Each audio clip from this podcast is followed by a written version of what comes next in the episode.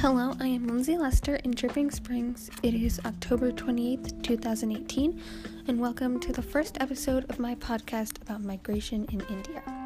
In this episode, we are talking about patterns for migration in India.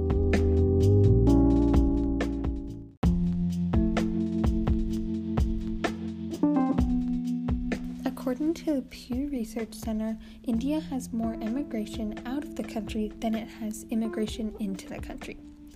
Most immigrants are going to the United States or Saudi Arabia, and most immigrants are coming from surrounding places, especially Bangladesh and Pakistan.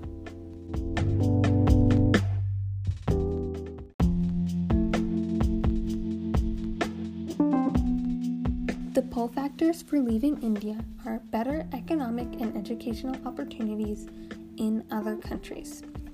This includes better, higher paying jobs, jobs that aren't available or aren't as advanced in India, education that isn't available in India, education that is better or more advanced than it is in India, or just simply the chance for a good job a good education, and a fresh start.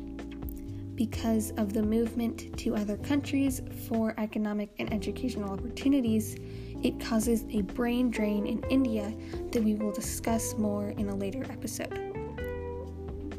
The factors bringing immigrants to India are usually push factors from economic or government issues in the surrounding countries. There can also be pull factors bringing them to India that can include just better job opportunities in India.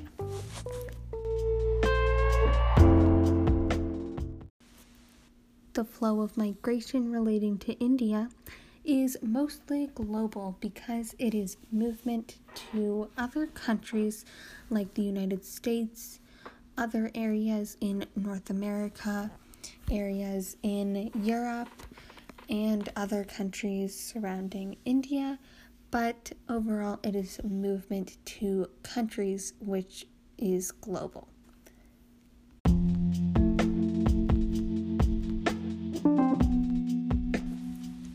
One noticeable thing in the age and gender of migration is a pattern of middle aged women in internal migration.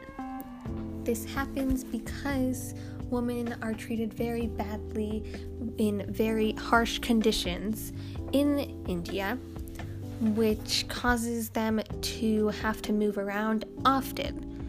You would think it'd be easier for them to leave the country. However, for women and for men, but mostly women, especially women that are alone, it is very difficult to leave the country completely so this leaves them to moving around a lot inside of India.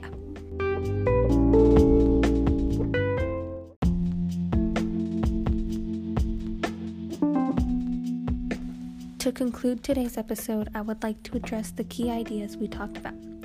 First, we stated that emigration is more common in India than immigration. Then, we explained the push and pull factors to and from India. Then we discuss the global flow of migration and the age and gender patterns. Thank you for listening to this episode. Be sure to listen to the next, where we discuss even more about migration in India.